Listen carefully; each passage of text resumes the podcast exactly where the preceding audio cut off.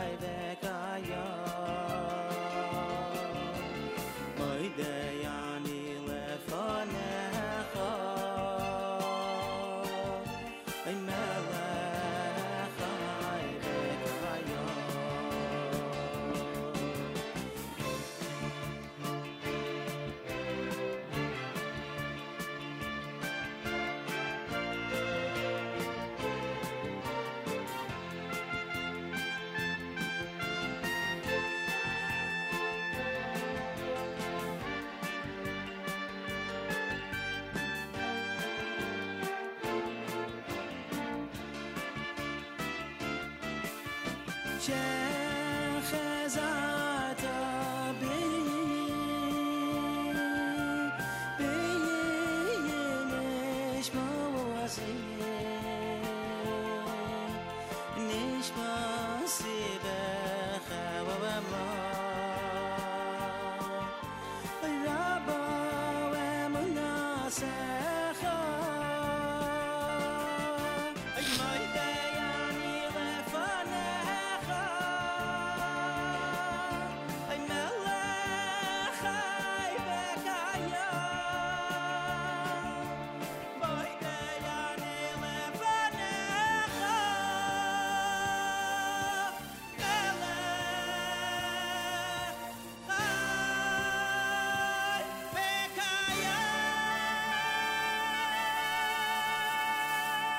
Five minutes after 6 a.m. Good morning, everybody. My name is Nachum Segal. Welcome to a Friday, Erev Shabbos. This is your Jewish Moments in the Morning radio program.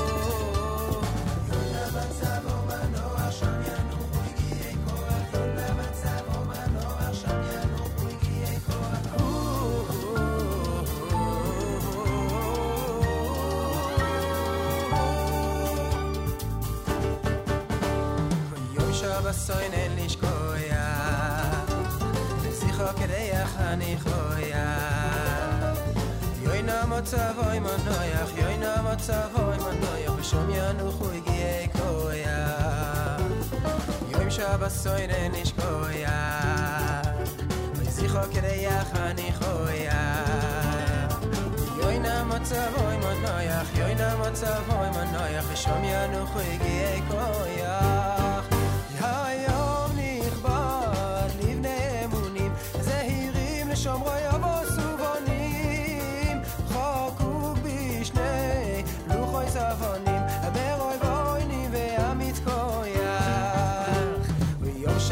soine nicht koja und sich auch kede ja hani koja joi no motzo hoy man noyach joi no motzo hoy man noyach shom yo no khoy ge koja yuvo khulam bivris yachat nase ונשמע אמרו כאחד ופסחו ועונו השם אחד ברוך הנויסן ליעף כויח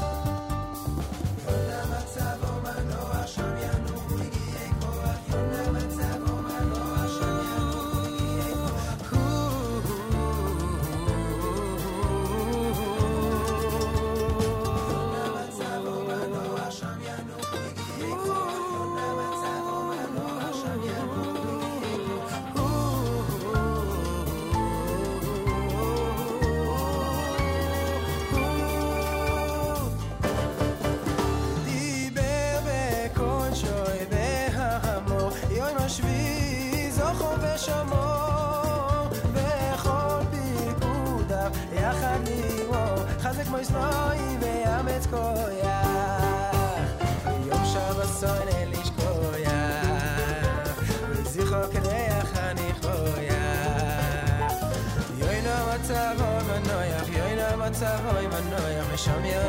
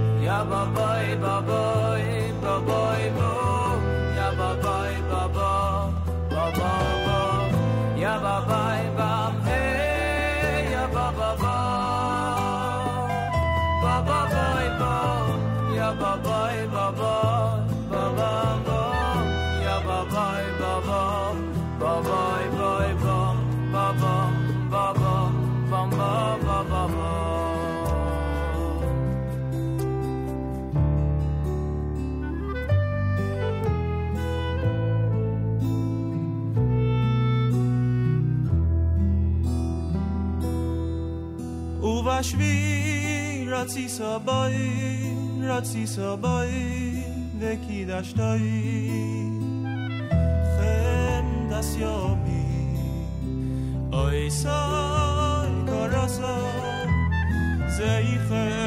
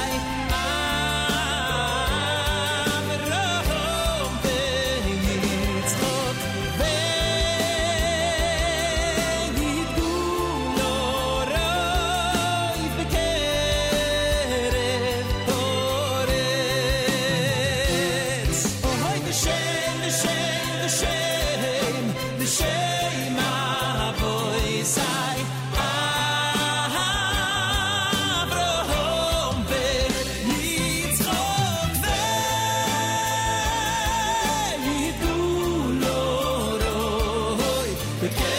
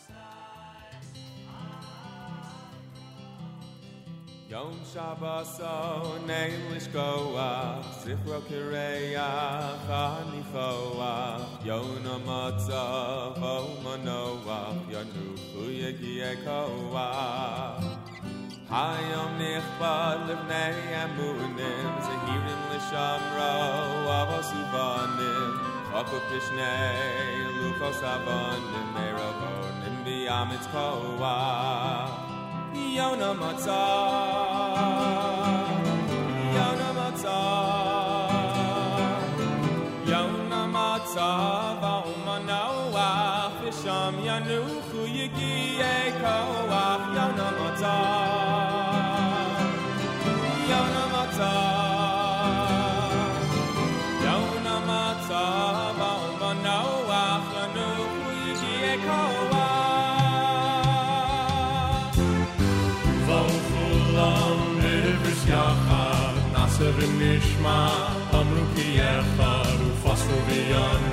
Hashem Echad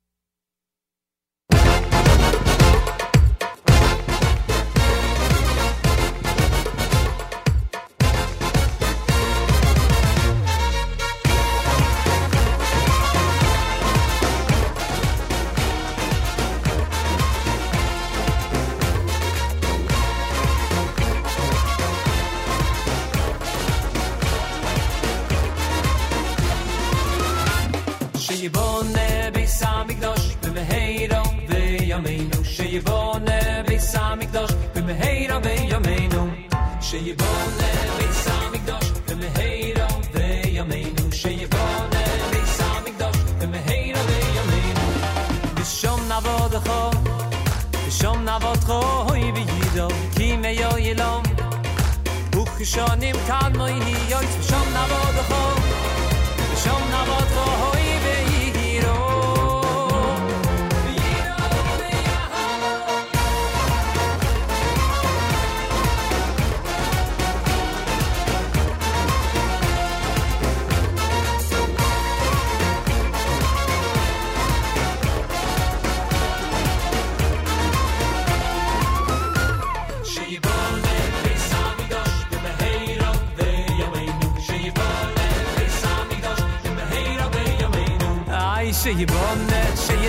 המקדוש. שיבונה ביס המקדוש. במהירה בימינו. ושום נעבוד אחו. ושום נעבוד חו. אוי ויגידו. כי מיו ילום. וכשונים כאן מי יויץ. ושום נעבוד אחו. ושום נעבוד חו. אוי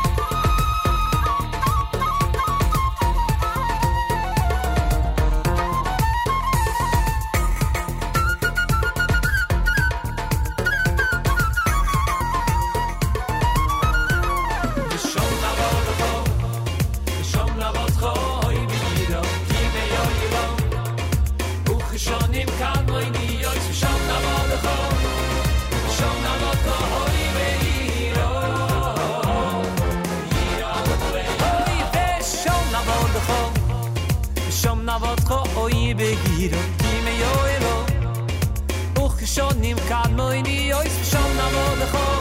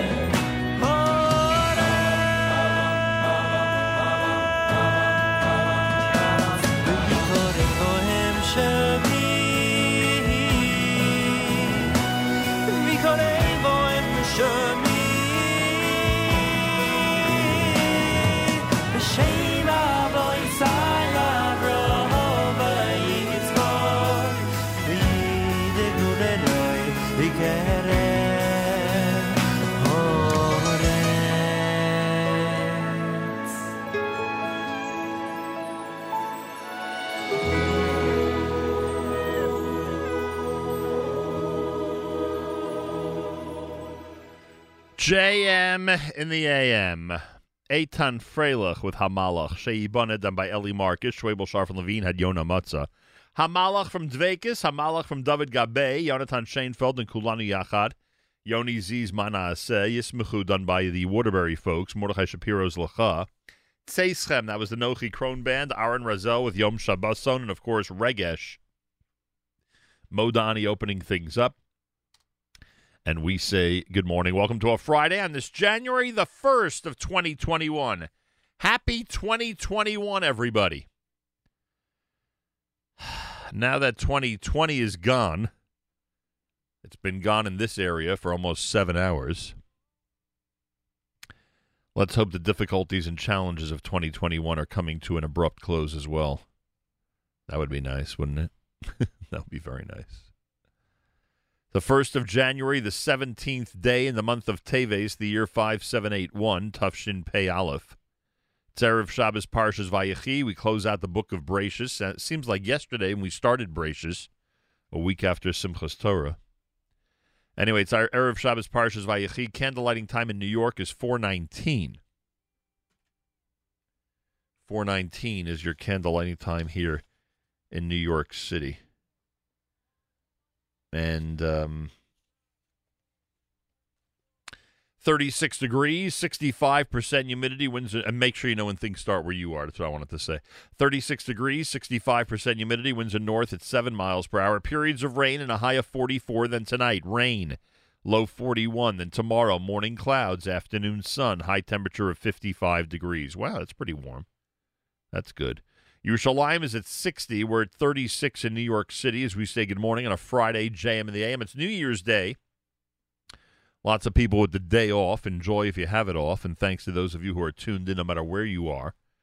Maybe people who took some time off this week for vacation, like I did yesterday. I want to thank Meir Weingarten. Thank you, Meir Weingarten, for what I've been told was a uh, superb JM in the AM presentation. It has raised the bar for people like me to come back and do a good job. So thank you very much, Meir. Much appreciated. Big thank you to Mark Zomick. You'll hear the uh, Erev Shabbos show again coming up at uh, Erev Shabbos show will be coming up at 10 a.m. Eastern Time. 10 a.m. Eastern Time brought to you by the wonderful people at Kedem. Erev Shabbos music mix all day brought to you by the wonderful people at Kedem. Final hour at about 3.15 this afternoon Eastern Time brought to you by the wonderful people at Kedem. Remember, the final hour is already archived, so if Shabbos starts earlier where you are, you could have your final hour together with us just earlier than we normally would have it. um, table for two is coming up. Donnie Klein, founder of Yeah, That's Kosher, and Debbie Sandler, creator of Joy of Chalav, will be Naomi's guests at 9 o'clock. Yeah, full day. Full day as you would suspect here at the Nachum Segal Network on a Friday, or any day, frankly. I want to thank everybody who responded so nicely on the final day of the year to our uh, to our plea for um, uh, for uh, fjbunity.org. Those of you out there who were so nice um, to donate and to be uh, included in our year-end donations, thank you, thank you, thank you. We did really, really nicely yesterday.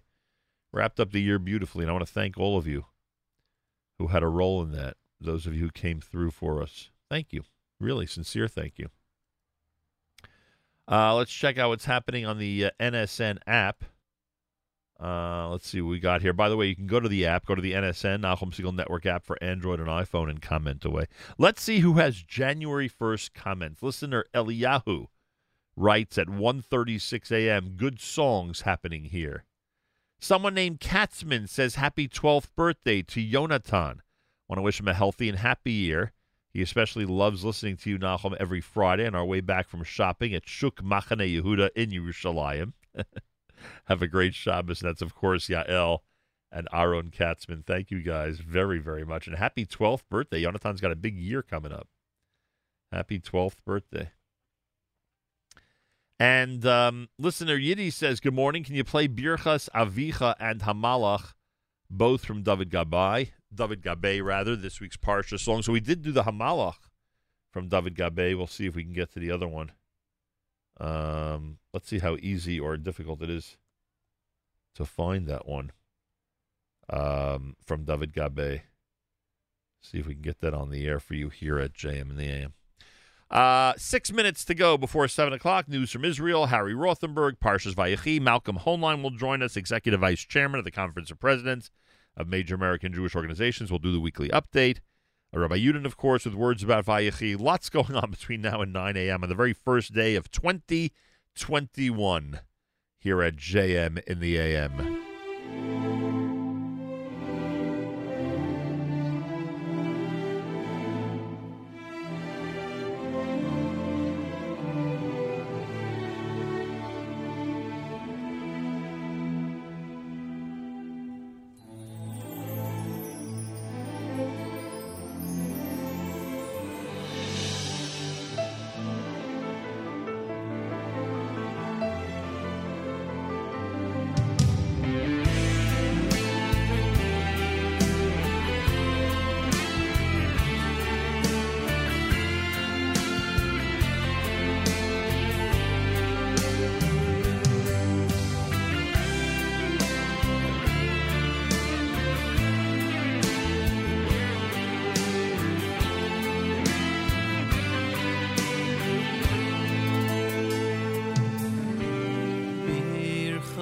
savicho gavru al birchoi so hirai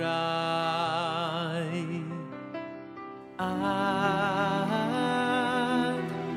ad tavas ad tavas ki voi so ilom birchoi so vicho gavru al al birchoi sohirai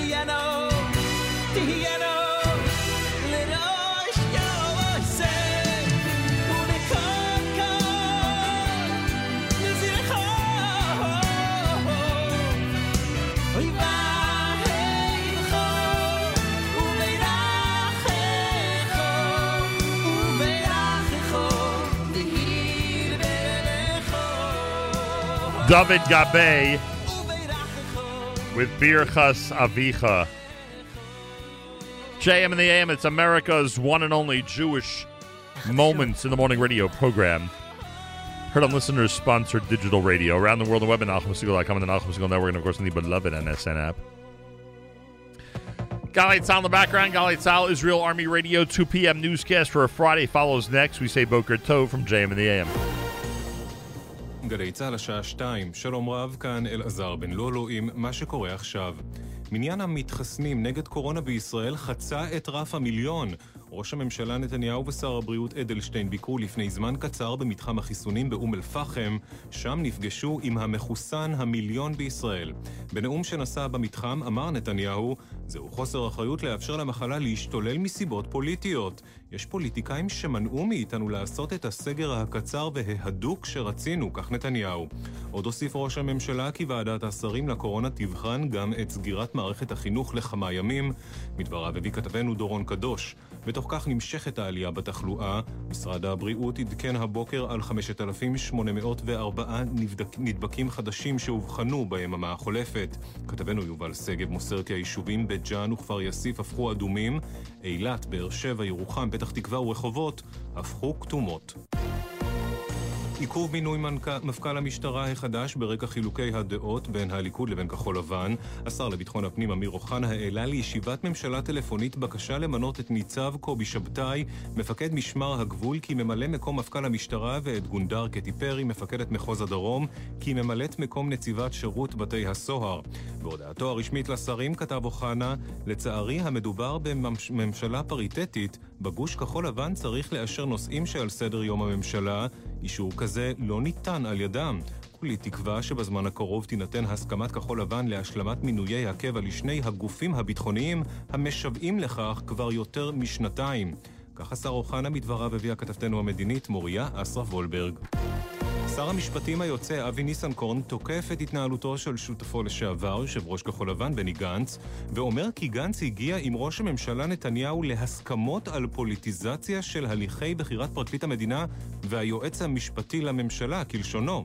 בפוסט רשומה בחשבון הפייסבוק שלו כתב ניסנקורן כי קיומו של משא ומתן על ראשם של שומרי הסף חותר תחת עקרונות דמוקרטיים יסודיים ותחת הערכים שבשמם נבחרנו לשרת את אזרחי ישראל. עוד טען ניסנקורן כי גנץ אינו שולל ישיבה עם ימינה. מכחול לבן נמסר בתגובה, ניסנקורן עשה מכירת חיסול של משרד המשפטים למען עתידו הפוליטי. כחול לבן לא תוותר על סמכויות משרד המשפטים בשום מחיר. לשון התגובה שהביא כתבנו הפוליטי, מיכאל האוזר טוב.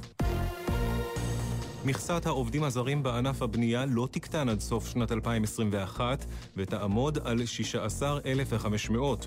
מספרם אמור היה לרדת ל-8,000 עובדים החל מהיום, אך המהלך נבלם בשל פנייה דחופה לשרים שהגיש שר הבינוי והשיכון יעקב ליצמן. לטענתו, אם המכסה הייתה יורדת, בנייתן של אלפי יחידות דיור הייתה נעצרת בהתאם.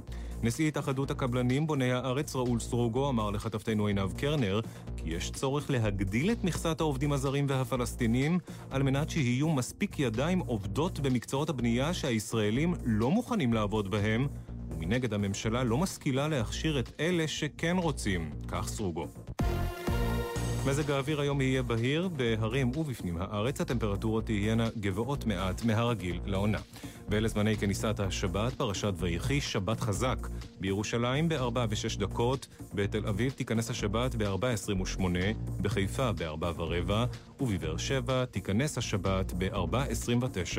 ואלה זמני צאת השבת מחר, בירושלים ב-5.26, בתל אביב ב-5.27, בחיפה ב-5.25, ובבאר שבע תצא השבת ב-5.29. לכל מאזיננו, שבת שלום, אלה החדשות. המלאך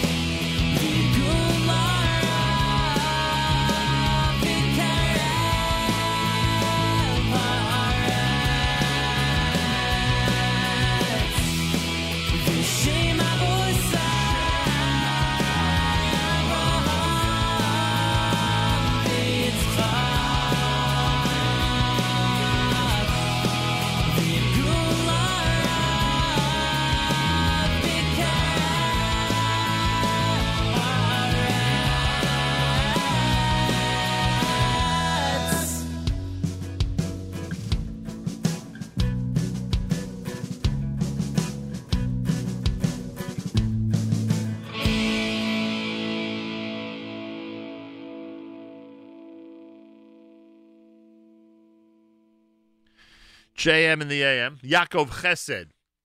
Song is called Hamal. Uh, we're trying to get to a lot of Hamalachs today. Oh, there we go. Trying to get to a lot of Hamalachs today for obvious reasons. So it's uh, Erev Shabbos Parshas Vayechi, Erev Shabbos Chazak. Harry Rothenberg has words about this week's Parsha. Here he is at JM in the AM. There's a long-standing tradition for Jewish parents to bless their children every Friday night at the beginning of the Shabbos meal. We bless our daughters that God should make them like the matriarchs.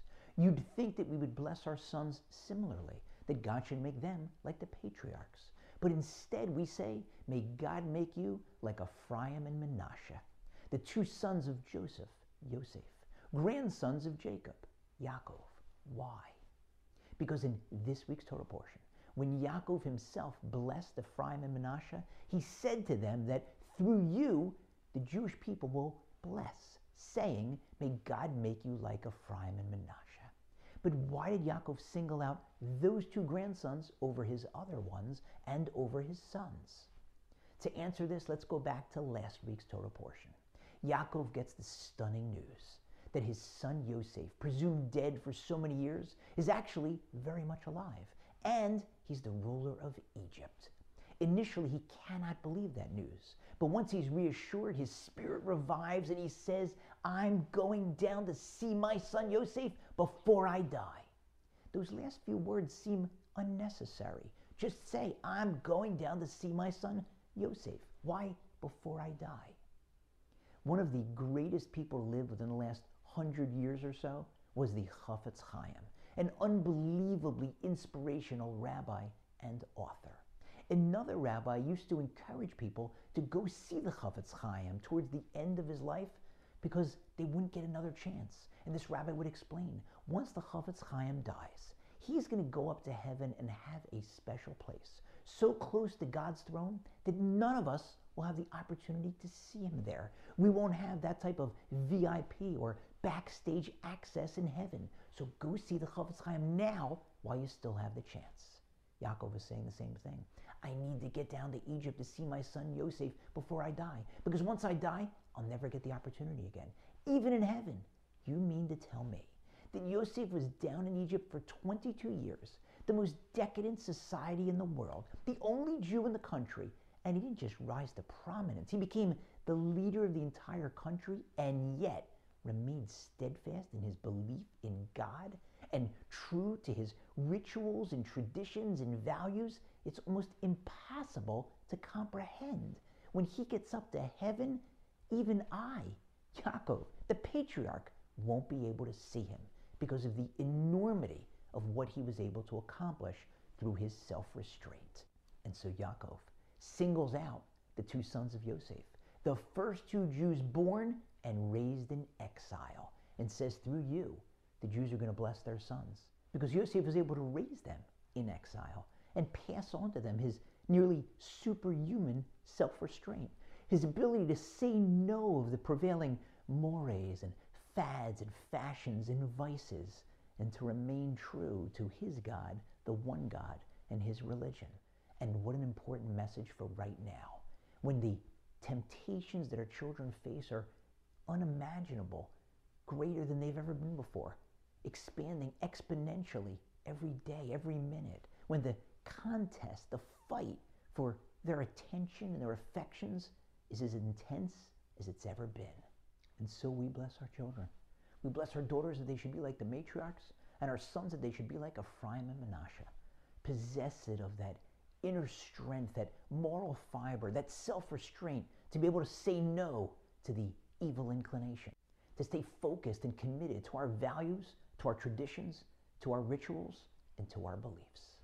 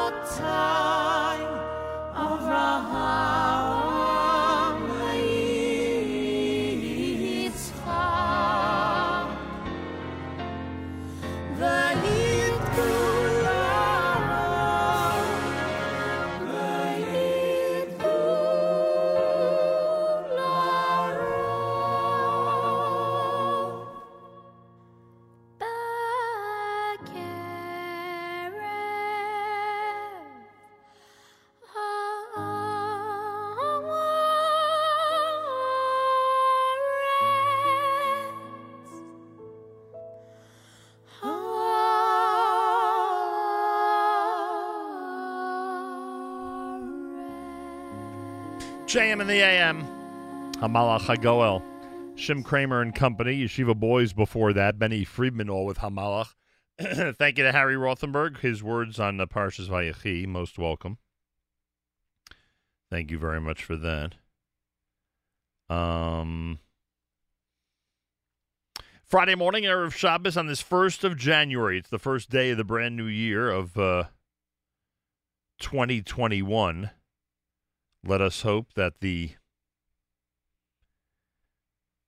the difficult parts of 2020 will now come to a relatively abrupt close and that the year ahead will be a much easier year for everybody.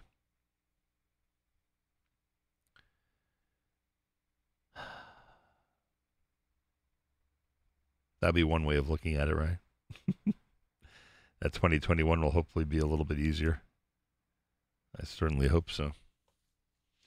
Um, this portion of NSN programming brought to you by our friends at A&H.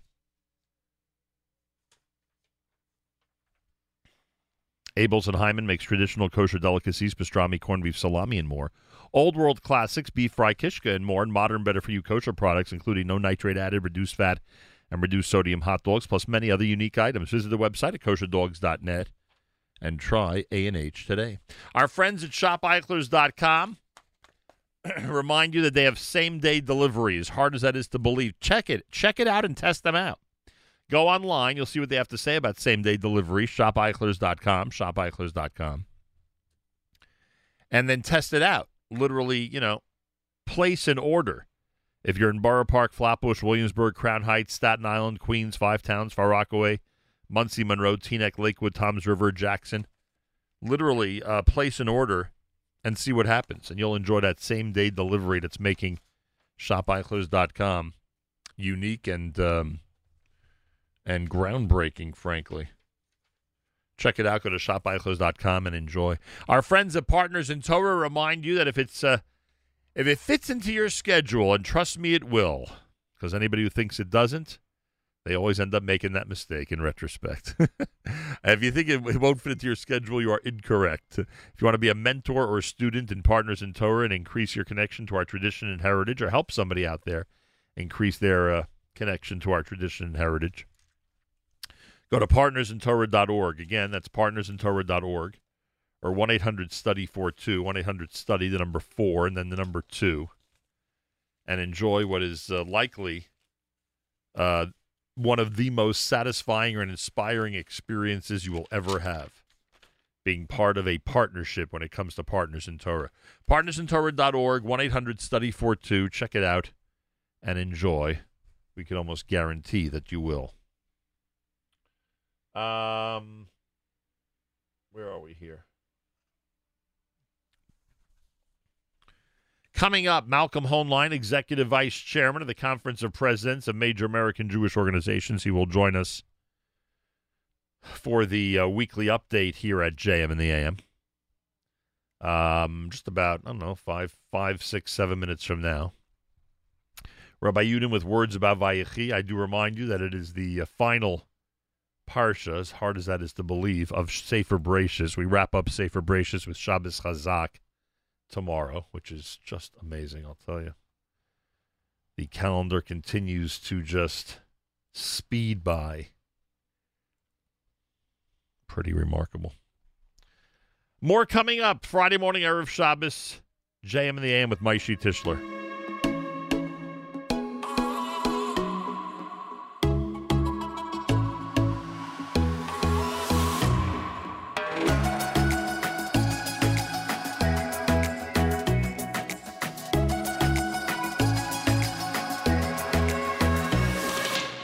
המן נבחר כבן יקר, כל אחד יודע שאנו מכירים כל מה שמקבלים, שהכל מתנה, כל בוקר הם מודים על כל הניסים, מה שרואים וכמה נסתרים, כל אחד מתפלל, כל אחד מהלל, מודה מודה אני, מודה מודה אני, על השמש בשמיים,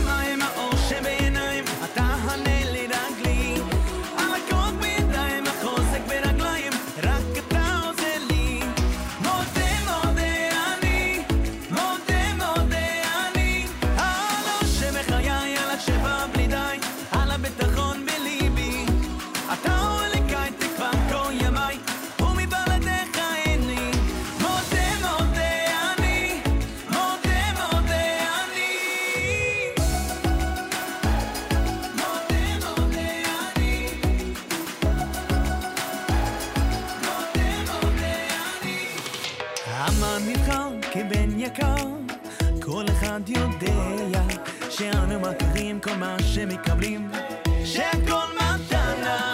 כל בוקר מודים על כל הניסים, מה שרואים וגם הנסתרים, כל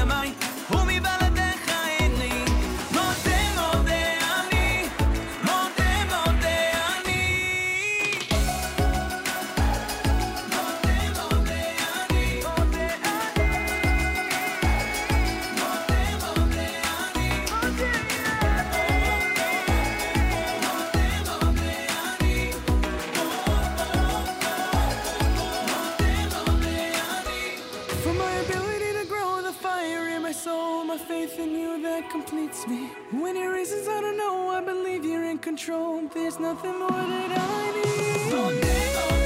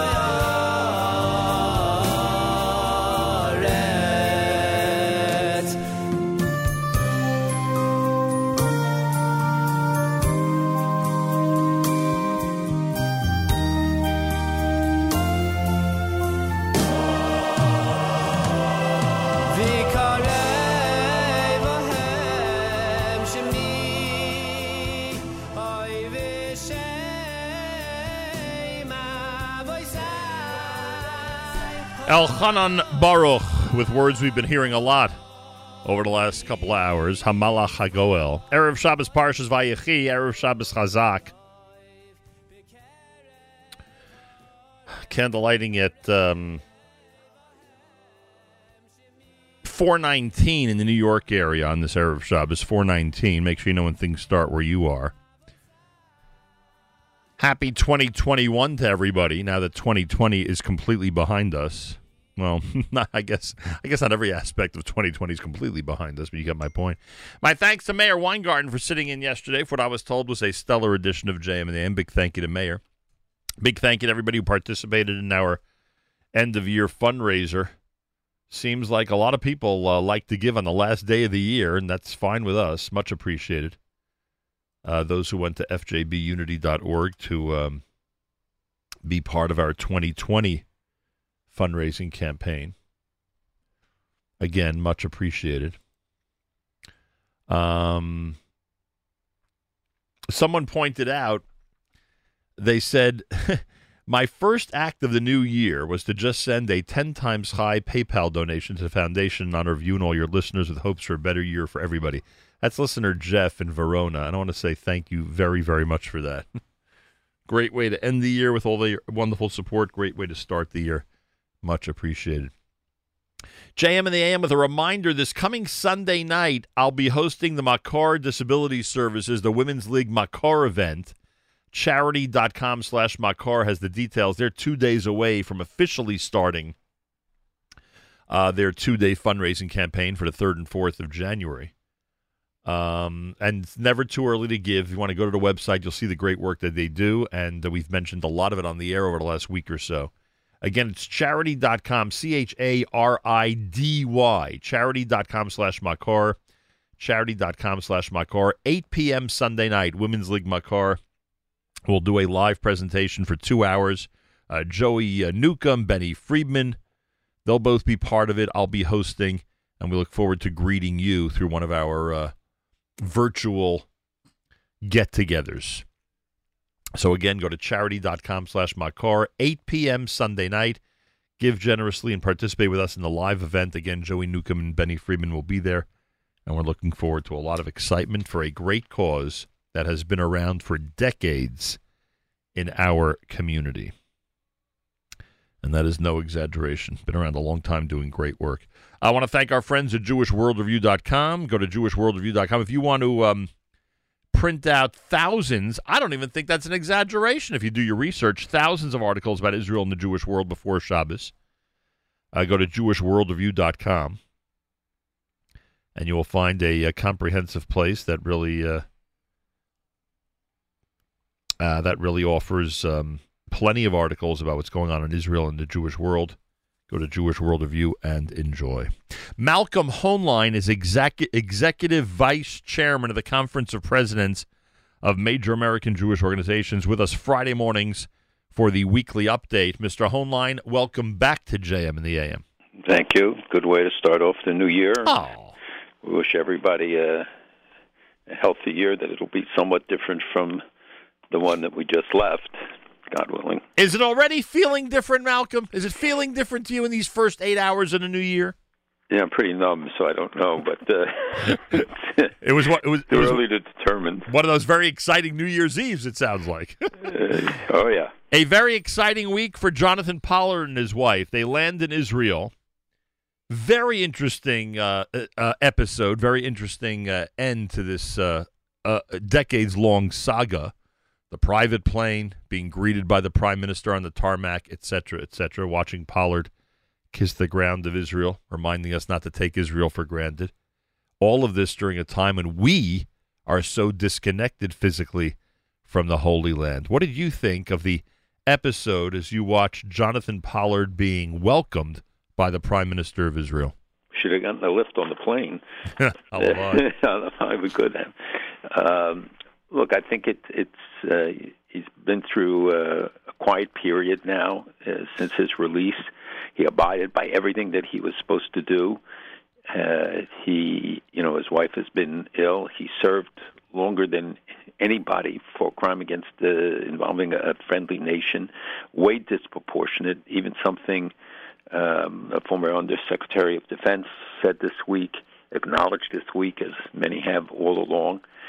So I hope now he'll be able to live out his life quietly in Israel and, and with his wife in good health.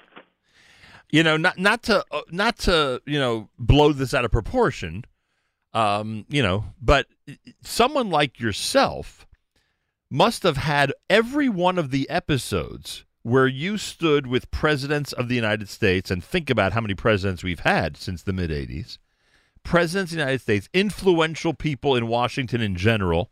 I don't know, members of the Senate and United States House of Representative, maybe secretaries of state, right? They could certainly have a big part uh, in the say of what to do with Pollard. Probably all those encounters where, you know, tens, if not hundreds of them that you had over these decades must have come back into your thoughts as you're seeing him land in Israel. We had countless meetings uh, and treaties to people of every kind, religious leaders, international figures. I talked to at least uh, five presidents and four presidents about it. Wow. Um, I didn't even think of different- I I didn't even think of the international leaders part. There were people from other countries that you spoke to about it. well, moral leaders, uh, religious leaders, Right. others who weighed in. Um, you know, the in the beginning it was very difficult. There were even leaders of the Jewish community who, who called for his incarceration, and, and incarceration was inevitable. Right. Um, and we acknowledged that the, the crime that was committed, but the question is proportionality and you know the the the, the distinction that somebody could spy for Russia or China and do uh, much more damage, and that a lot of the charges that were made against him at the time, in terms of other ramifications, were not borne out. Um, but you know, now it's behind us. There were presidents, you know, one president in particular you could not raise this issue with, who was a, who was friendly, but this was the one issue that was sort of taboo. Didn't want to hear about it. Yeah, I mean, it made him angry, and uh, and he did not get angry when we fought with him over many other issues. And there's another president who who made a promise to me about it uh, that it would be a part of the year-end considerations, uh, pardon considerations, and then he apologized to me later, saying that it that five out of the five agencies they consulted said no. Unbelievable.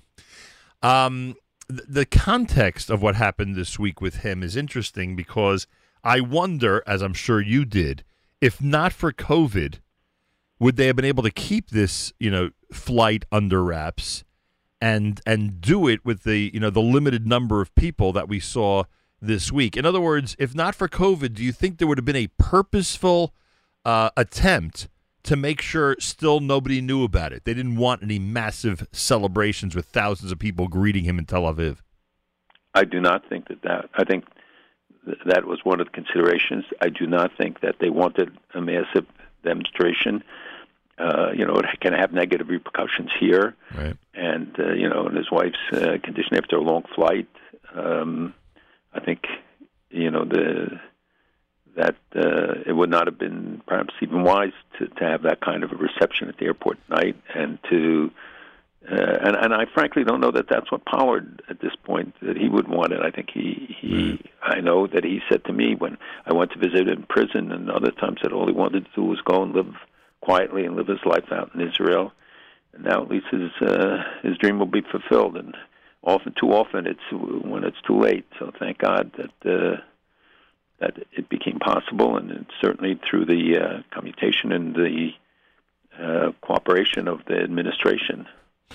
So now, in retrospect, I know because of COVID, this likely won't happen. But if your children and grandchildren were at the Shabbos table tonight, what would you say? Would you say he's a hero? How would you describe his his contribution or the danger in which he put the state of Israel? How would you classify him historically now, as you look back? It's a good question. It's it's still there are things that are. Um, it's a lengthy discussion. It's not. It's not a yes or no answer. It's not a. I think. I think that this is kind of discussion that has been held. There have been thousands of uh, discussions um, in every forum of the Jewish community about it. So I think, as I said, I think now is the time to put it behind us and to let him um, and his wife live their lives in uh, in harmony and in peace and hopefully good health. All right, and uh, with the intention of putting it behind us, I will ask you only one more question, but I think this is a really important one. Um, when one sees, especially the younger people in this audience who are really used to tremendous security cooperation between the United States and Israel. In fact, over the last couple of decades, you've described for us that no matter what's going on, even during the most challenging political times, right? Obama administration, to be you know obvious about it, uh, still the about the level of cooperation between Israel and the United States when it came to security matters uh, was uh, you know was very high. Uh, with that in mind, some younger people, especially, might be saying, "Why on earth would Pollard think, or anybody think, that there was a reason to give information to Israel behind the back of the United States? Wasn't there a relationship then as well that could be described as very cooperative, and there was no reason for him to even act this way?" How would you answer that? Well, there are volumes written on it, so it's not a question. And and do we have the absolute truth in in some regards that we know they the administration did not share everything with Israel, and in fact i- is that different today? By the way, like, would you say that's likely different today, or it's hard to say? Well, well, we don't we don't know what we don't know, so Right. that that is speculative. But you know, information flows today are very different. But Israel does not spy and has not spied on engaging in espionage in the United States. Although the United States did engage in espionage in Israel, and um, you know, countries every country spies on every other country. And now you do it by satellite. You don't need agents. Um, it did a lot of harm. There was a long period where where there were repercussions, both for some Jewish employees and for for others, and in terms of uh, intelligence cooperation. Uh, some of the stories I know personally are not true about repercussions, and some of them are certainly true. Uh, some worse than what the public knows about. Um, and you know there are people who still claim that there's a lingering effect uh, from it, but you know it, there's a lot of hypocrisy in it, and the fact that the you know the United States was engaged in espionage on Israel as well. The um, uh, so you know these are things that uh, 50 when Pollard hopefully can write his own memoirs or something and clarify what you know what his, his perspective on this is. But you know we've seen the people like Ellie Rubinstein, who's one a highly respected former Supreme Court justice, and other was the one who didn't let him back into the embassy. Right. You had a lot of people who were involved who were very credible and very uh, serious officials of Israel. Others who've used uh, not only harsh rhetoric but but made the case about this on both sides. So you know, the, the, to rehash it and redebate it right now, we should not spy on each other. It, it, the cost to U.S.-Israel relationship was was was deep at the time, and it gave an excuse for those who were looking for one. Uh, I I don't think it creates anti-Semites. It gave anti-Semites and anti-Israel people certainly a pretext to carry on a campaign uh, as they have, not only as they did, but as they have, uh, using this. And th- this is, uh, you know, I think a lot of lessons were learned, and some of the modus operandi were changed because of it. His greatest victory may be what happened this week, because I, it's no secret that you know prison and American officials just expected him to die. Frankly, in the conditions that he had in prison, we know how many times he was ill. He had a life sentence, and and you know the guy served thirty years. I mean, this is unprecedented. And I went to visit him in prison, and there was no bitterness. There was no um, uh, recriminations. He was. It was astonishing, and to see how current he was with everything that was going on was simply amazing. I have no idea how he could have gotten, you know, the information in the way that he was able to to convey to us and our discussion. Um, and you know, he was. Uh, it, it was. It, it took us aback at first. The first time we went um, to to to visit him in the in the prison itself. It's also a shocking experience. It was the first time I was ever in a prison when you know you hear the clang of that door and everything slams behind you, and you have to take. You can't even have a pencil with you or anything. Yeah, been there, done that. Yeah, uh, not not a yeah, really. I mean, I, as, a, as, as a visitor, I don't want you to be concerned. as a visitor, we know we know the story. But, okay. But we, you- won't talk about it on air. but yes, imagine after a visitor, you go through that harrowing experience. Imagine what he was going through. My gosh, and that he survived, just amazing. And I think that may be the ultimate victory for him that he's now in the state of Israel. It's America's one and only Jewish Moments in the Morning radio program, heard on listeners-sponsored digital radio around the world, the web at NachumSegal.com and the Nachum Segal Network, and of course in the beloved NSN app. Malcolm Hoenlein is executive vice chairman of the Conference of Presidents of major American Jewish organizations. Why is Israel being cited for its efficiency when it comes to vaccine distribution? Why are they doing this so well?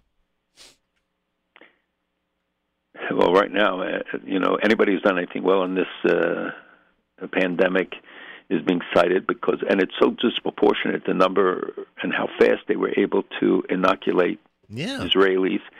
Um, and it, I think the army was brought in others. This is really a testament. You know, at the beginning they they also handled it well, and then the situation deteriorated and continues to. I mean, it's still uh, escalating numbers and still very troubling, but they are making real progress with the inoculation series. talk that they're going to have to hold off because they were too successful. They want to make sure that they have enough for the second shot for the groups that got it Wow, I didn't realize that. and that they may hold off for the next two weeks. And then there's talk that they've got uh, from I think Moderna an emergency shipment because they were using Pfizer, uh, and there others AstraZeneca is coming online, which is starting to use in Great Britain, but it doesn't appear to be as effective as the other two. Uh, there are other countries that are using Chinese uh, and the the Russian uh, originated Israel does not seem to be using those. So the um, whether they can keep up this pattern, but it's uh, it you know it was highly efficient, and as you know, when very rare that they give the government or even Israel generally credit for for something. Yeah. But this is certainly to their credit. And I know people went and they told me that they waited five minutes, ten minutes, half an hour at most. But most said that they just went. There were it was a very efficient setup, and they got their shots and left. Yeah, their method of distribution is being cited and being lauded. And um, some of the columnists who can't stand Bibi are actually giving him props because apparently both the uh, the organizational aspect that he's led regarding the distribution and also the fact that he went out and purchased the number of vaccines they did. Apparently, Israel paid a higher price in other countries, but even Bibi's critics are saying, "Who cares if it gets us back to normalcy as soon as possible?" and he did it right away. If you notice, he negotiated with uh, all of these companies uh, deals. Uh, many countries now are trying to catch up, and they of course have to get in line because it's limited to how much you can produce at one time. Yeah. Even though I think it's it's truly incredible and this, I think, uh, Operation Warp Speed and others. Uh, you know, remember we gave billions of dollars to these companies, but the fact is now we're seeing that they are producing it at truly remarkable rates. I mean, it's it's astonishing to see, you know, how many millions and millions of shots are being provided, all and and global. It's not just uh, in the United States. So we have to step it up here. We have to find a way to to, to um, get beyond the first report, responders who should get it first, and all of those the others, the hospital workers, uh, the elderly, um, and then get it to people. Because the quicker we get to uh, that threshold, but but now they're saying it has to be a ninety percent threshold to really impact. Yeah, who knows what the real number is, but it does seem, it does seem to keep going up. And and sure. we don't know what the long term impact. We don't know how long it will last. We don't know so many things. You see people now getting it the second time. You see people's uh, antibodies going down, people's antibodies going up. I mean, we still so much about this virus that we don't know. And of course, every time I visit Jewish neighborhoods or noticeably Jewish neighborhoods, no one's wearing a mask. And in some neighborhoods, including someone who spoke to me yesterday from Borough Park and someone who spoke to me yesterday from Lakewood, in some neighborhoods, they don't realize, the residents, what kind of uptick is, is going on now in their surroundings. And people just don't take it seriously anymore. In Rockland, uh, they, the Hatzalah put out a warning. We know in other neighborhoods the numbers have, haven't gone up, and you're right. And I see kids coming out of yeshivas in the in the schools themselves. They're required to wear them, but when they go out, everything gets off. And and you know, parents have to realize you're setting an example for your kids. Yep. Oh, yes. And and you know, we could have a third round. There are, as I said, we don't know. And people who assume because they have antibodies, but it doesn't mean you can't be a carrier. It doesn't mean you can't affect uh, others. And people who get it a second time, it's the numbers aren't big yet, but they seem to be increasing. There's even a, uh debate now if someone who's vaccinated could still be a carrier of it. So you have to be extra careful no matter what the You see, situation the is. Chaber Knesset, um, who Eichler, who was vaccinated nine days ago, came down with it. Oh boy. Yeah, they said you need 14 days in order to. Um, it, it, likely, you need 14 days in order for it to kick in. Wow, unbelievable! Day nine. So yesterday, I read about somebody on day five. I didn't realize day nine somebody had gotten it. Um, the rumor is, and I know that's impossible, but I'm going to ask anyway because I'm so hopeful, and I want to be hopeful. The rumor is that if Israel continues at this rate, that once Pesach ends, early Pesach this year, I remind everybody. So let's say, for argument's sake, you know, Pesach ends and it's around April 1st, or certainly the first week in April. Uh, around that time, Israel will be ready to announce that tourism can open up. And because testing is so extensive, they'd be able to continue with the majority of Israelis being vaccinated by that point, and obviously tourists expected to either be vaccinated or uh, to um, uh, provide proof of an of a negative test. That would be amazing for the hotels. Obviously, I know they'd rather be open before Pesach. I get it, but it would be amazing if they could get a real start on the summer season. Do you, do you think that that kind of timetable, what what you read and see, does it look like that's realistic? Around that time that there could be uh, you know staged openings and um, again we have to see how the, the performance is over the next uh, couple of uh, months and hopefully you know w- w- with the election coming that that won't interfere it shouldn't it should be a even bigger incentive to show a, a positive uh, rate of inoculation and right. good results because uh, whoever's going to be running uh, is going to use this. This is obviously going to be very um, critical to people's minds, along with the economy and the other ramifications of this. You're right that many hotels are going to we'll have to see. Where some may not even reopen, like restaurants here and hotels here, Yep. who are in very serious uh, situations, uh, financial situations, and but uh, I've heard you know the same discussions, and we'll see. Pesach ends in Israel April 3rd. Shvi Pesach. Pesach ends in Israel April 3rd. It would be amazing if they can get a start in the summer season immediately uh, thereafter. All right, you mentioned the election. Uh, I don't know who's left and who isn't. Seems like people are dropping out of parties right and left. Uh, by the way, just just logistically, I mean, I guess by the end of March, if we're making these predictions that hopefully things will start opening up gradually, I'm assuming that the system of voting will not be affected, right? Campaigning may still be affected, especially over the next month or so, but the system of voting will likely not be affected, right? By then, hopefully, people will actually be able to go to the polls and do what they what they what they've done now, you know, three prior times in the last two years, and just cast their ballots. uh, that's I, I- it's a safe assumption, I guess, right now, but we don't know. And and Israel innovates, so they may be able to come up with a way Right. That people will be able to drop off ballots or make an appointment to come in and vote. Um, you know, they've had so much experience; they have a lot of expertise in holding elections, um, and you know, we will. we- You're right that the parties are really. It's quite remarkable to see people switching, people dropping out, people coming in uh, who will drop out. Uh, ultimately, there will be some clarification of the fields as, as you know we get closer to the election and people see the realities and what the prospects are. Uh, but it seems that the election is really more about pro and anti-Bibi than, uh, as you know, some elections here have been about in, uh, the individuals running. Only one of the individuals, the other is just there. But it's, um, you know, it's um, it's a very tr- uh, transient period right now in Israeli politics. Someone made the point to me that I mean I think you basically said this, but now everyone's writing it uh, that the you know the the left is gone and basically it's an election between center left uh, between center right and right. Someone said it's exactly the opposite here in the United States. That here it looks like the trend is that you know the the, the future of power in this country is between the left and center left, and in Israel it's between the uh, right and center right. Do you think that's a uh, good comparison?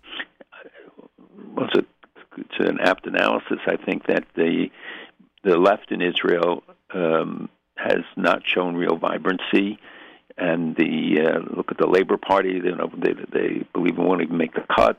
Now maybe that under new leadership and revi- revitalizing some of it um, here. Uh, I think that you know the pendulum tends to swing from one side to the other, and so in off-year elections, so in two years, the prediction is that the Republicans will do better because they uh, it's that, that has been in the pattern of the past. I don't know that that's true. I think that we have new patterns being established, and we have very deep divisions. The country is almost evenly split, as we saw in this election. But we've lost the political center, and this is something I've talked about for a long time on this show, warning based on the lessons of Europe that we see the political center, which is where most Jews feel comfortable, center right, center left, center center, uh, but that we see the radicalization and and more and more extremism being introduced to extreme left, extreme right, uh, often with strong tinges of anti-Semitism in some of their messaging and um, pronouncements. So we're in a it, is a very different political environment. You know, someone told me, I think it's obvious, unless the polls are completely wrong, uh, that it's basically 50 50 for Tuesday in Georgia, uh, the way things are right now. Mhm. It's really close. Someone told me that the- the Jewish vote, if you poll the Jewish vote in Georgia, would also be 50 50. Is it surprising to you? It would be surprising. Uh, but again, you know, the media highlights some of the, you know, what they want to highlight, so you don't know really where Amcha is. Uh, there's concern about some of the candidates, some of their pronouncements. There are uh, about several of the candidates, in fact, on both sides. There have been all sorts of articles written about uh, Yeah. they've said or done. Uh, you know, and, and and people. The real problem here is today people have lost faith. They lost trust in media, in government. They don't believe what what people say, what the reporters say, what uh, you know. There's no Walter Cronkite uh, phenomenon as it was in his day. Uh, and then you have the, you know, every kind of conspiracy theory possible being being ordered on on the internet and being uh, imposed on people. It's and some of it, which I've been following now very closely through friends who are working on this uh, very extensively. I mean, there's so much anti-Semitism and so much anti-Israel stuff that's being promulgated. Uh, and now with this tremendous focus of the, the amount of money that will be spent in, in Georgia, its economy will have done very well. so maybe it's a message: you hold elections, you make money. Do But they, the- do they make a money? Tremendous investment in influx of funds. Do they make money in Israel when they continue to hold elections? That could be the answer why it keeps happening. No, yes. The answer is only the uh, pollsters and the uh, pundits make money, but uh, you know And those who elections are very expensive, and you know this new election, and that's part of the anger of people at a time when the economy is where it is to spend you know millions and millions, hundreds of millions of shekels, not billions. I was going to say those who make the lawn signs and bumper stickers make money, but the way you've described the recent Israeli elections, probably people won't even be engaged in this stuff till a week before. Like, I don't even know if they'll pay attention to it in the month of January and February. Well, they're paying attention because of the of the jockeying that's going on and trying to predict who who's going to come in. You know, when Eisenkot was seen as uh, adding so much to it, now he announces and and being courted by I think three parties, and then he announces he's not coming to any party.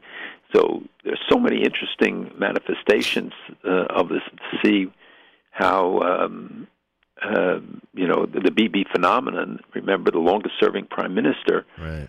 Whether he, and it's not impossible for him to pull it off again. I know people writing his political obituaries have learned learned the lesson many times in the past. Yeah, it's a good point. Um, you know, originally, and, and I and I think you agreed with this when we discussed it. Um, all the new countries, those countries that want to have normal ties and uh, normalization with Israel, we assume the deadline, or at least I assume the deadline would be January twentieth. And now, the more I read about it, the more it seems that it's irrelevant to some of these countries down the road who's in power in the U.S. and that they they completely they can completely ignore Washington as long as they feel it's time to move ahead with Israel. Are you getting that feeling as well that there's really no January twentieth deadline for any country to uh, propose normalization with Israel?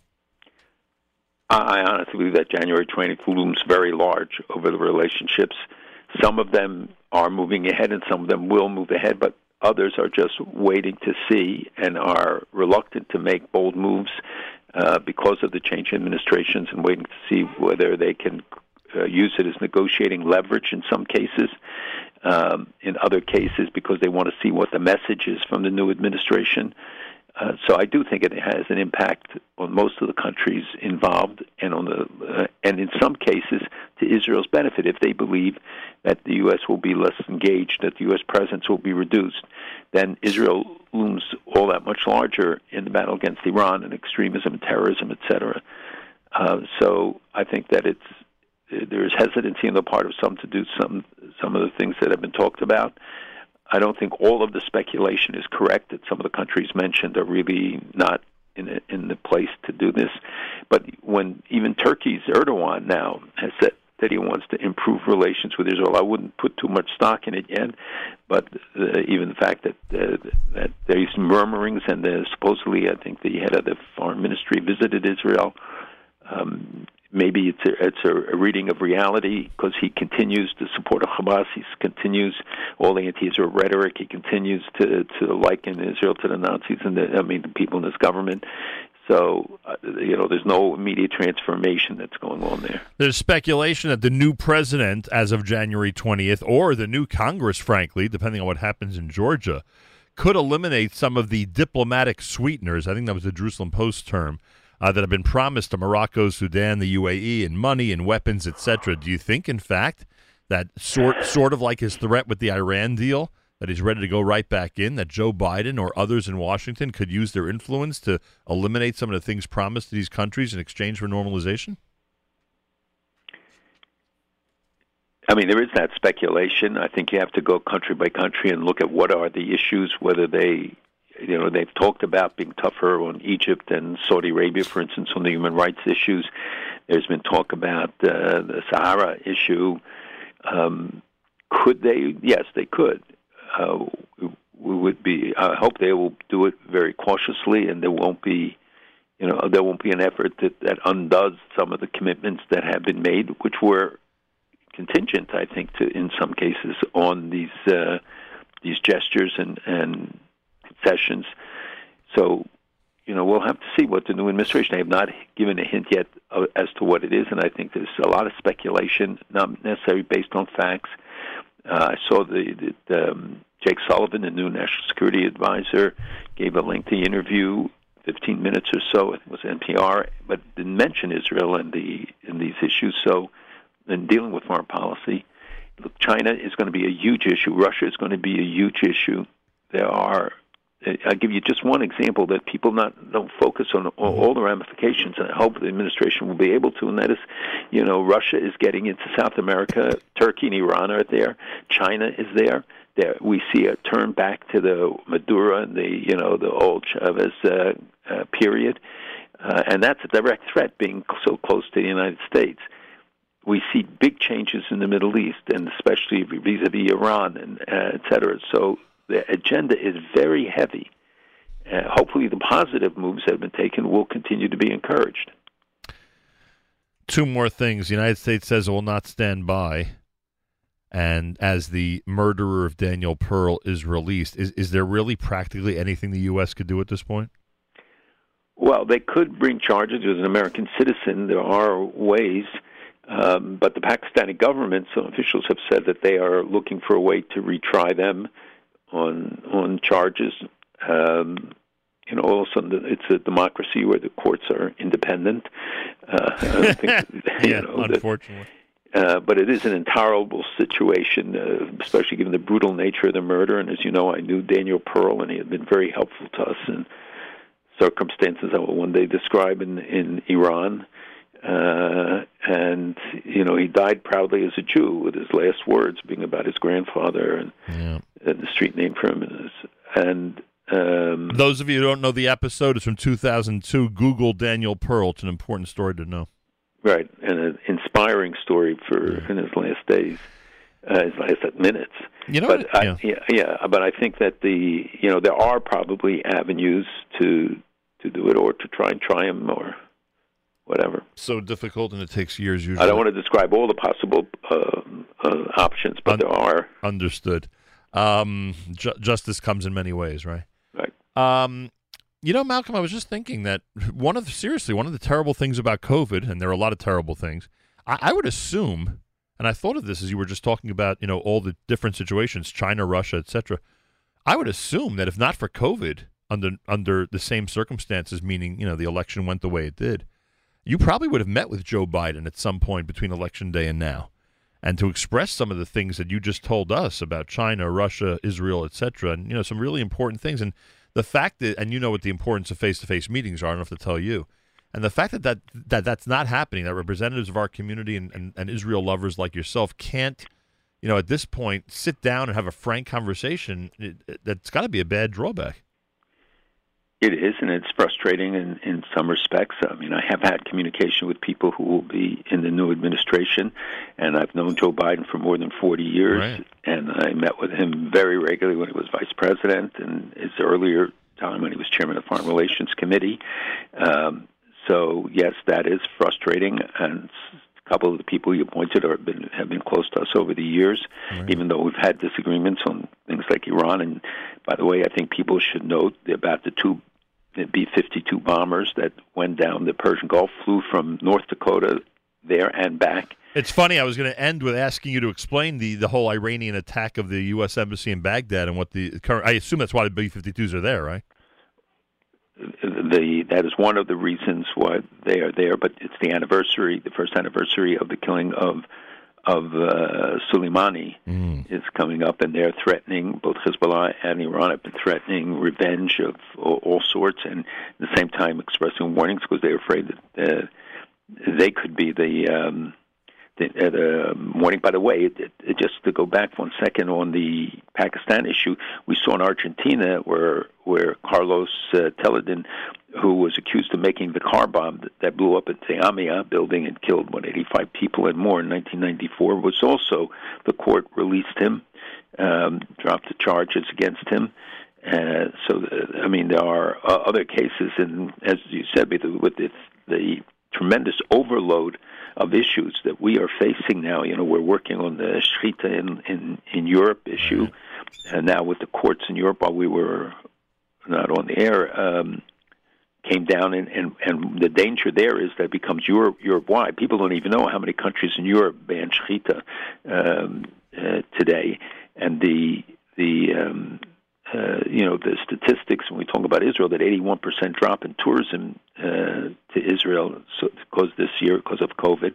So its implications are are um, are so broad, and and I and, and I just cite these things because we we tend to lose sight of so many issues, and I understand it completely. And people are on overload, uh, being at home, etc. But you know, Hezbollah announced that they have twice the number of guided missiles with the PGM, you know, precision guided missiles.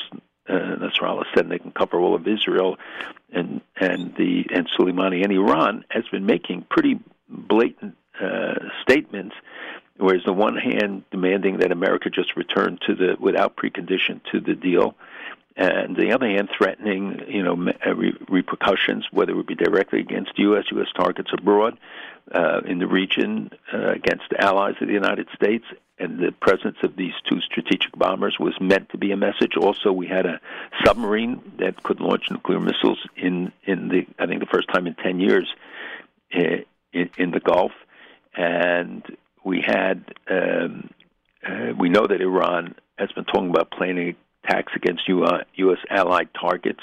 Iraq would be a primary place, and and that is figures largely. And you know they've had rocket attacks against the compound where the U.S. embassy is, and U.S. said they were going to pull out. We've reduced our presence there, uh, and that could uh, very well continue um, if they continue to be under assault. But Iran's goal, and it's through Iran's allied militias that they are trying to drive uh, these forces out of uh, U.S. forces out, and so they keep up this policy of harassment and uh, and these attacks. In the meantime, we see that in Syria, you know, their targets came under uh, at least 50 attacks in in uh, by the IAF, the Israel Air Force, uh, and that the that, in the last couple of days there were very serious attacks against a uh, guided missile plant and against other targets in, in Syria. And the parties themselves are in greater conflict Russia, Turkey, Iran, and the Syrians themselves. We have so many situations in flux, uh, and Iran then tries to always exploit any situation of tension. But in the region or in the Gulf, now in a much bigger area, Turkey the same, and the United States can't afford to withdraw from from the region. We are too critical to it. We know the price we paid in the past. Uh, so we will look for any signals and messages to see how the new administration will will address it.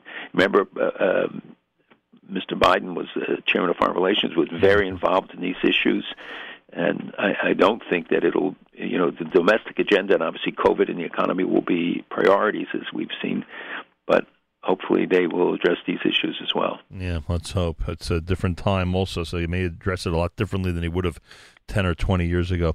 Uh, Malcolm, I thank you. Speak uh, Bezrat Hashem next week. Have a wonderful Shabbos. Definitely. Good Shabbos, and everybody be safe.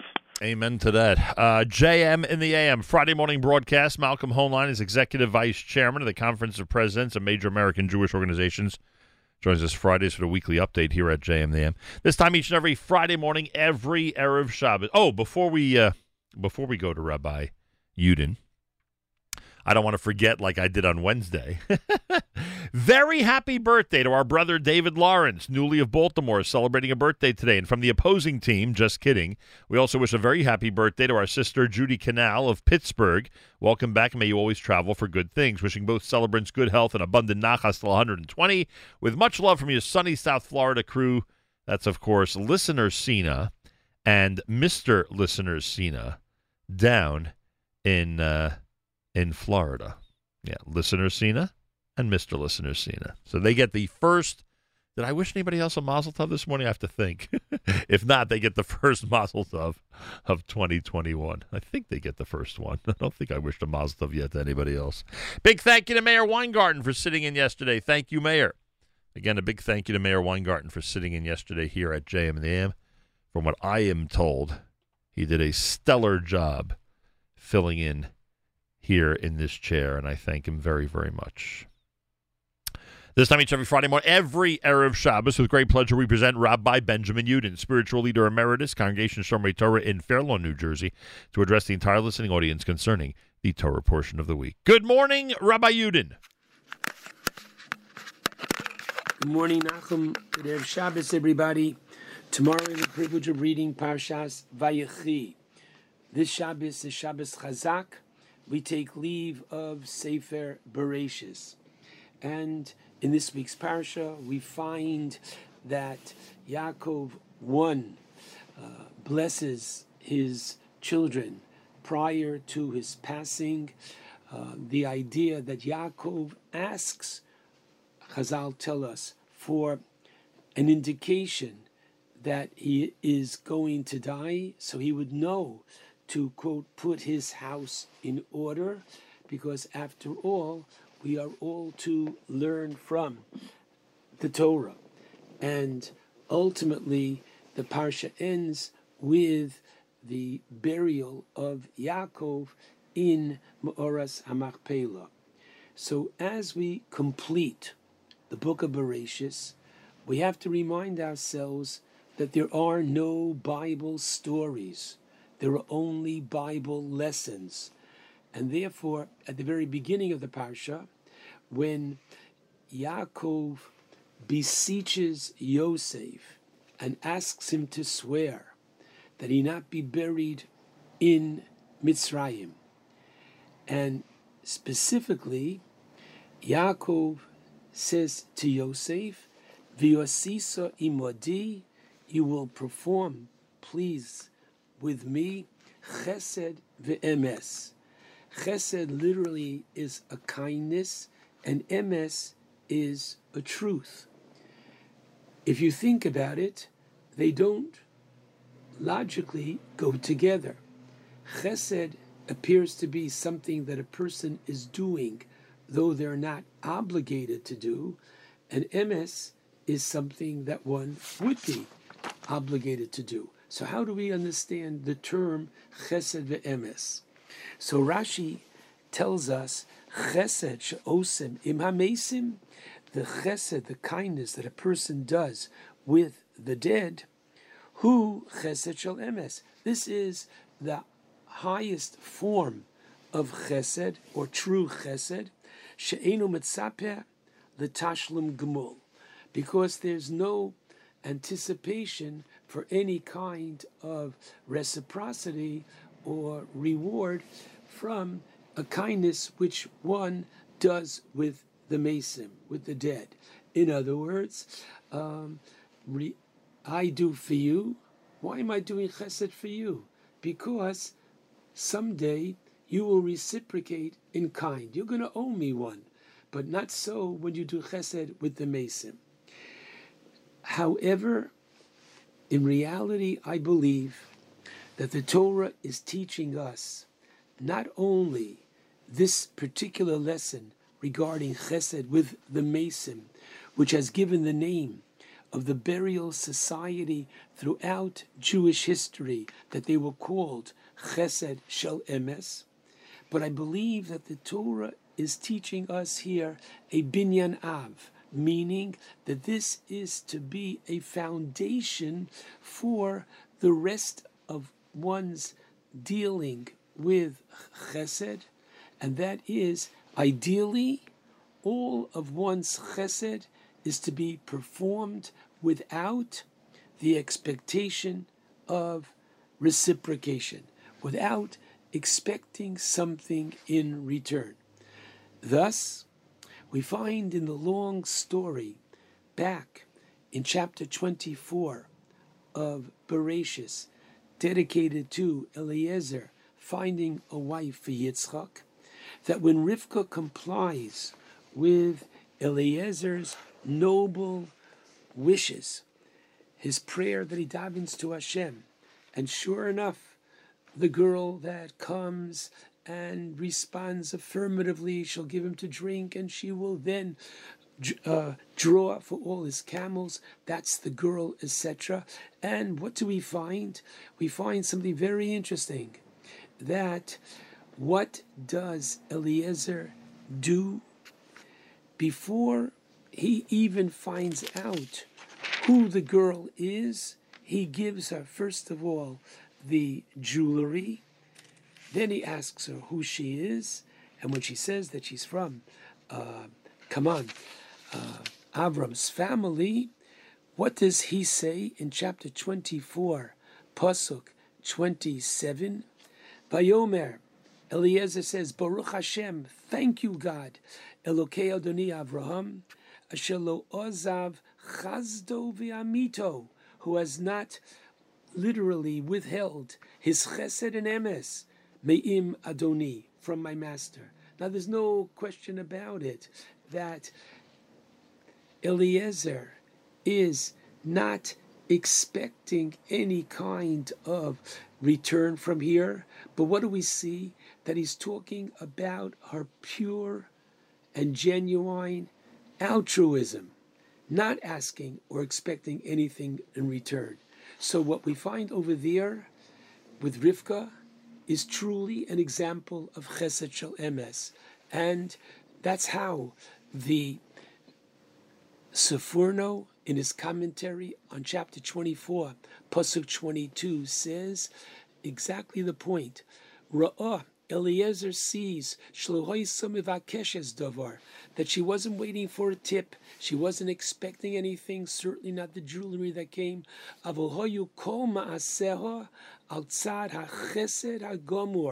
So if you ask yourself why, why does the Torah have to devote so much to the chapter of finding a bride for Yitzchak?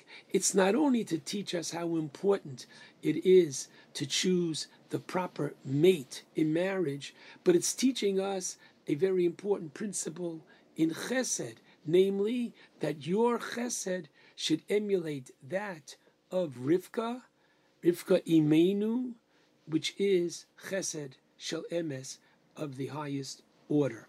And so too we find in the beginning of Sefer Yoshua.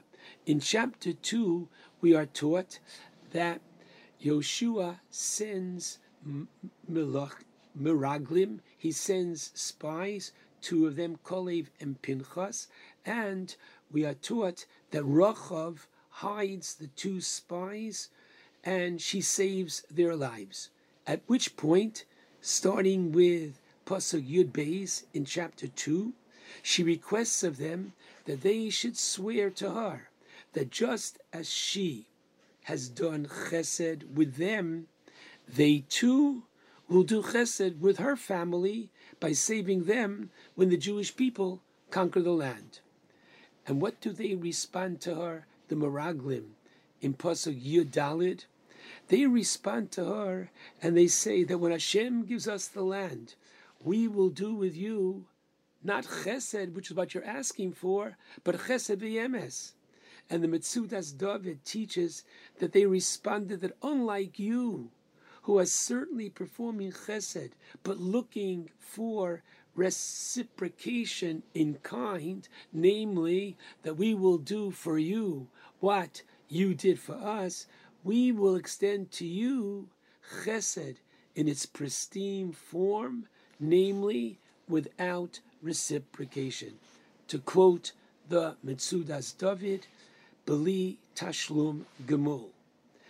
Now, I believe that if we take a moment just to ask ourselves what the term emes means, all right?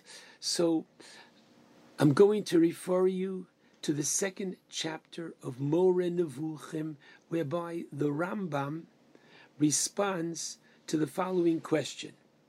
At first glance, it seems bizarre that when Adam defies Hashem and he eats from the forbidden fruit, what happens to him? He's, quote, punished by being rewarded for his transgression. What does that mean? After all, the unique characteristic that separates man from the animal is his intelligence. So is it not strange that after defying Hashem, Adam is rewarded with the knowledge of Tov and Ra? The Rambam answers and says, No, you got it all wrong. He says, Indeed, Adam had knowledge prior to his eating, as we're told in chapter 1 of Bereshit, that he was created B'Tselem Elokim, which Bereshis Rabbah in chapter 8, paragraph 11 explains it to mean lahavin ulahaskil, to understand and to gain wisdom, which means that he had wisdom. He understood what Hashem was communicating to him. So he had wisdom. Therefore, continues the Rambam and says that, watch, prior to Adam sinning, his level of intelligence was absolute. His level of intelligence was in the realm of emes and sheker, true and false. Now, unfortunately, that Adam imbibed the knowledge of Tov Ra, His original knowledge was on a much higher level. His original knowledge was objective. And now, unfortunately, his life was in the gray area of subjectivity. I'll give you a good example to clarify this point. For one man to hit another, I'm hoping that everybody is going to agree is bad. And that's a true statement. A man should not hit another man. However, if you tell two men to put on shorts, to put on sneakers and gloves, and now you call it boxing, now you call it a sport, all of a sudden now it's acceptable for one man to hit another, even though, as oftentimes happens, ay ay ay, it can lead to serious injury. Prior to Adam's eating, man's intelligence was objective, just like two and two is four. Similarly, his values were pure, straightforward, without subjectivity. And all this changed when he ate from the Eitz Hadas, Tov good and bad, whereby now there's much gray overshadowing the prior black and white perspective of his life. Shlomo HaMelech in Eshes Chayil refers to the Torah as Torah's Chesed. And the Gemara reminds us that the Torah begins with Hashem's chesed of creating and providing clothing for Adam and Chava, and it ends with Hashem's chesed of burying Moshe. And we are commanded to do chesed, as the Torah says in Parshas, Ki Savo v'holachto bidrachav, that we are to go in his image. This is one of the 613 mitzvahs of the Torah, to emulate Hashem, as he is the practitioner of constant chesed shel emes, meaning that all of Hashem's kindness is done with complete and total altruism, as the Ramchal says in his Derech Hashem, that Derech Hatov lehetiv, meaning the nature of the good one is to extend goodness. Hashem created a magnificent world, showers mankind with abundant blessings every second. As we say every morning, Pokeach Ivrim, Baruch Hashem, we can see, Arumim, thank God, Matir Asurim, Zokev Kefufim, Rokal Oretz Alamoyim, all of these functions that we take for granted every moment, and only when, unfortunately, God forbid, one of them is acting in a deficient fashion. Ah, only then do we realize his constant chasodim that he does for us. But take a look. How does Hashem do chesed? It's all chesed shel emes, meaning without needing or expecting anything in return. Therefore, before we perform a chesed, be it bikocholim in person or on the telephone, nicham avelim in person or on the telephone, hachnasas kala, all of the different chasodim that we are privileged to be able to do, one should ideally say, I'm about to fulfill the mitzvah of v'olachto bidrachav, emulating Hashem. And therefore, one should strive to extend help whenever possible anonymously, not to not leaving the recipient of your kindness with a feeling of indebtedness to you. The fellow down the block, unfortunately, is out of a job and he needs money. Plan A, I knock on the door. I say, so and so, here's the envelope. I hope it, I know it's going to help you with your family, supporting them for the next week or two.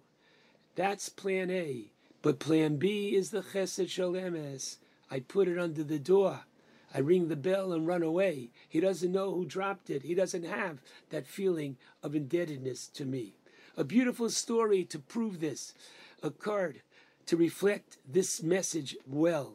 A boy with dyslexia and special needs was taught for many months the wrong Haftorah. When the family realized the mistake, it was much too late to even attempt to teach him the correct one.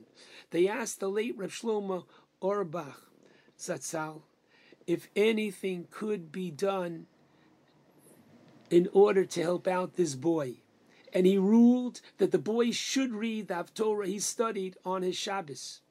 He instructed the father to tell the Gabbai and the Tzibur, the congregation, that this was in accordance with Reb Shlomo Zalman's teaching. Anticipating, however, that the congregation might be troubled and concerned regarding the legitimacy of the psak, the aged rabbi, close to 80 years old, walked from Sanhedria, excuse me, from Sharei Tzedek to Sanhedria over an hour to personally be present for the reading of the Haftorah. Now, what could Reb Shlomo Zalman have anticipated to receive from the family? But rather, he exuded and taught all of us how we are to perform chesed v'emes, chesed of the highest order. My friends, COVID has hit all of us in a most devastating way. And among the many harsh consequences has been the imposed social distancing, which has manifested itself in disallowing one to have Shabbos and Yom Tov guests. Too many individuals who live alone and who are isolated by the pandemic have suffered greatly from this imposition. And it behooves us to therefore act as Avram Avinu, who as we're taught in Avos to Rav Nasan, chapter 7, paragraph 1, which compares and contrasts the chesed of Abraham and Iyov. Iyov responded generously to all who came to his home and asked for food and shelter. But in contrast, Avram Avinu initiated chesed by searching for guests, providing them with chesed ve'emes. And we too must follow Avram's way to extend our concern and compassion in finding creative ways during these especially times. Shabbat Shalom to all.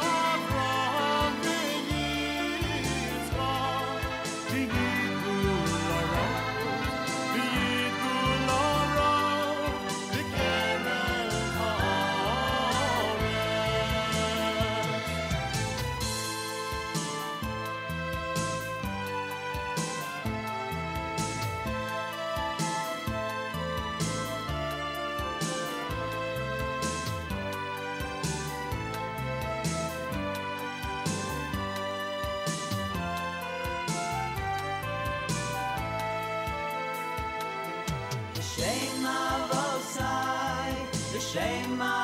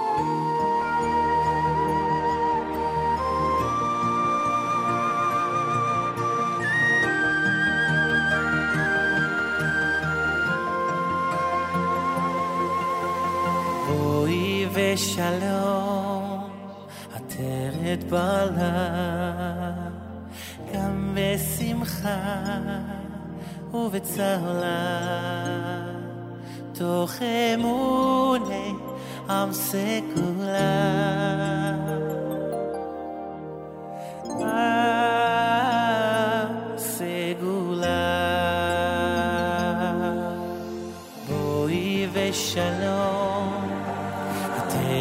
קבלה, גם בשמחה ובצהלה, תוך אמוני עם סגולה.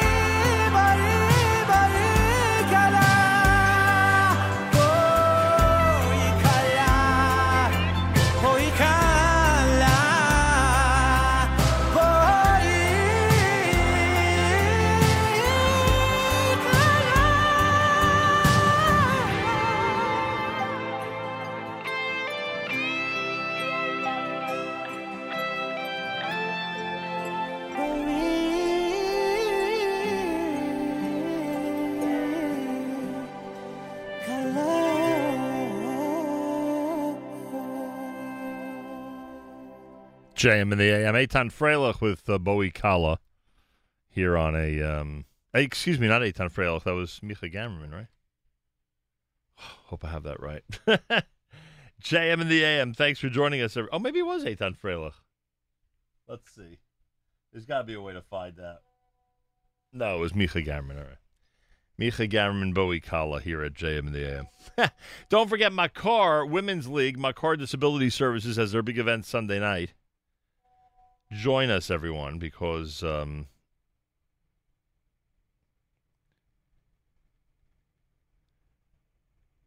because we need you to continue to support great institutions that are taking care of those who are in need in our community. Go to MakorDisabilityServices.org for information. MakorDisabilityServices.org. The work of Women's League Makor is well known, and now you have a chance to make a difference on Sunday and Monday, January the 3rd and 4th. Right now, Sunday and Monday, this weekend. Um, they will have their charity campaign. I will be doing the live event Sunday night beginning at 8 p.m. Eastern Time. Joey Newcomb and Benny Friedman are part of it, so you know it's going to be exciting. Go to charidy.com slash Makor, C H A R I D Y. Charidy.com slash Makor, charidy.com slash Makor for details. And we look forward to uh, speaking to you Sunday night live from their uh, smack in the middle of the campaign event starting at 8 p.m. on Sunday evening. Should be a. Uh, a fun and, uh, please God, a very successful event. Candlelighting at 419 in New York. Kedem presents the Erev Shabbos show beginning at 10 a.m. Kedem presents the Erev Shabbos music mix all day, and Kedem presents the final hour at about 3.15 Eastern time this afternoon. Thank you, Mark Zomick, and thank you, Kedem. More coming up. It's JM in the AM, and time to say good Shabbos. The sun is going down. It's shining through the trees. Another week's gone by. Become a memory. So throw away your hammer. There's nothing left to do.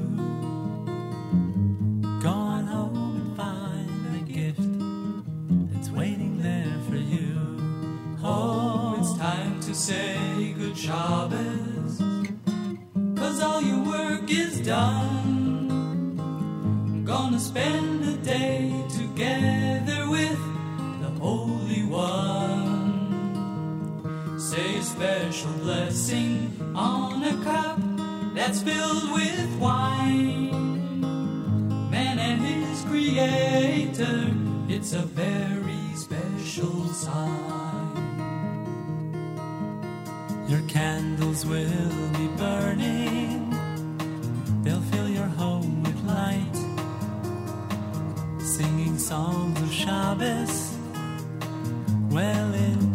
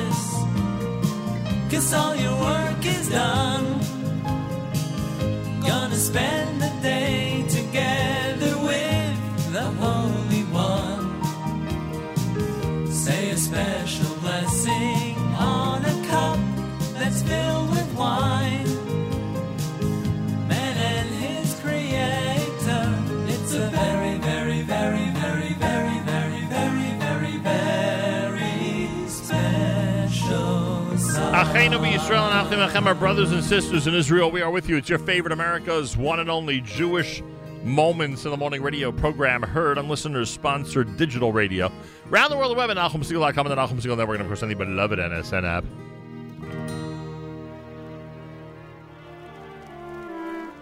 Wraps up a great week. Thank you to everybody. Happy 2021, and thanks everybody who gave great year end and beginning of the year donations. Already, I could say that. Beginning of the year donations. Much appreciated, to say the least. Um, Naomi Nachman is next. Brand new edition of Table for Two coming up. Her guests inc- include Donnie Klein, founder of Yeah That's Kosher.com, and Debbie Sandler, creator of Joy of Chalav. 10 o'clock for the Erev Shabbos show with Mark Zamek, brought to you by Kedem. Erev Shabbos music mix all day long, brought to you by the wonderful people at Kedem. 3.15 Eastern Time for the final hour. Brought to you by the wonderful people at Kedem. Tomorrow night, Saturday night, Siegel with Avrami. Mat this Sunday morning, starting at 7 a.m. Eastern Time with JM Sunday. Have a fabulous Shabbos, great weekend till Monday. Nachum Segal reminding you, remember the past, live the present, and trust the future.